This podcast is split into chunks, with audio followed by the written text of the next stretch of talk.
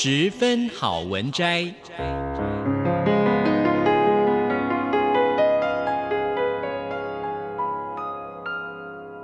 十分钟的心灵补给站。无论是快乐还是悲伤，不管是白天或是黑夜，阅读一篇好文章，也许只要短短十分钟，却能在你的心头低回，往复不已。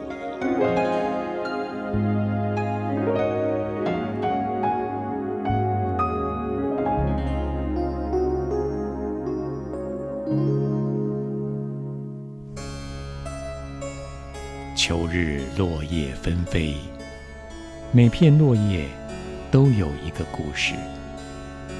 满山遍野的金黄，如此灿烂辉煌的景色，却只能让我想起夏日的灿烂。光与热一去不复返，这是严冬之前短暂的温柔。多么令人费解的温柔，翻来覆去，凝结在空气里的细微骚动，无法释怀。这就是忧郁的气味吗？秋光，每一颗粒子迅速在空气中穿梭，像是在寻找什么。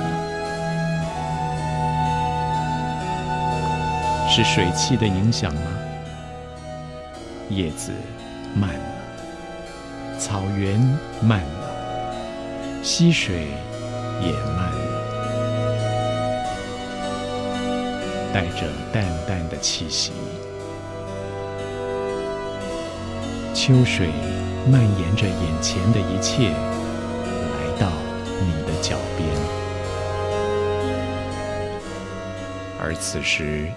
秋日的阳光已经来到人间，他爬上了墙垣，躺在苔痕的屋瓦上，等人们从屋里走出来，就一股溜的铺在人们的肩膀上，然后顺着领口钻进去，骚得人浑身酥痒。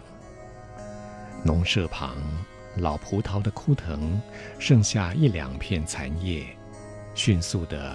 又增加了三四朵新芽。这秋天的阳光，把它们淡淡的描绘在墙壁上，有如孩子们涂写的字画，简笔拙致，逗人发笑。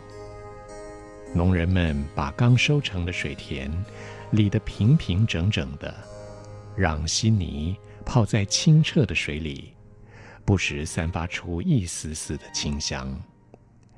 大肚鱼、小蝌蚪各自成群的聚着，显然他们是要赶在严冬来临之前，让自己饱餐一顿。鸭子们把扁平的嘴埋进水里觅食，边走边吃，吃的时候还发出阵阵的水响。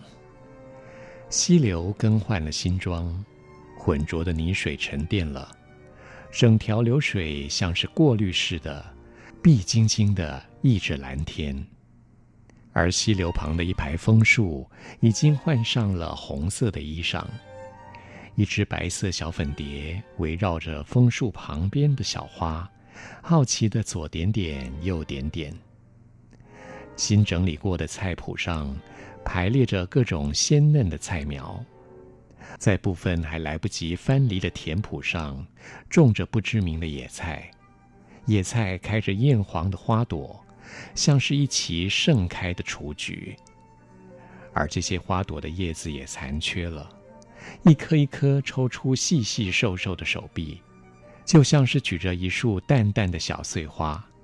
豆子已经老了，竹架歪歪斜斜，葛叶枯黄，却仍旧有几朵深蓝色的花朵，依依不舍地留停在上面。好似振翅欲飞的蝴蝶。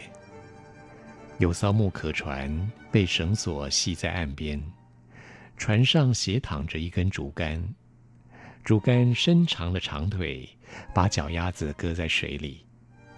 小船似乎永远是那么的乐天知命。此时此刻，它映着摇动的水波，轻轻摇晃，轻轻拍打着溪水，哼吟着小调。农夫荷锄到园里翻土，乌秋不断地从牛背上飞下来捡小虫。不知从哪儿来的一只母鸡，领着一群小鸡，叽叽喳喳地跟在农夫的后面，绕过来绕过去，到处啄食。农人本来赶了他们，但是实在赶不走，只好让他们啄食个饱，再目送他们心满意足地离开。每当我从田野回家，都有几片枫红落在我的肩膀上，夹杂着院子里残余的一丝丝桂花香，随着秋日凉爽的微风吹进房里，而这风有时候像是骑着一匹野马在小径上奔波，秋天的落叶沿途为它欢呼，就像是一则神话。枯槁的落叶。只有在风莅临的时候，才得以重新复活。复活在玉米田、蓊郁的森林，都流传着风的故事。这股秋风就像是牧童，将所有的鸟笼打开，任它们飞翔。在秋天的空中，这股风乘着魔毯，放着云朵，赶着一波又一波白色的羊群。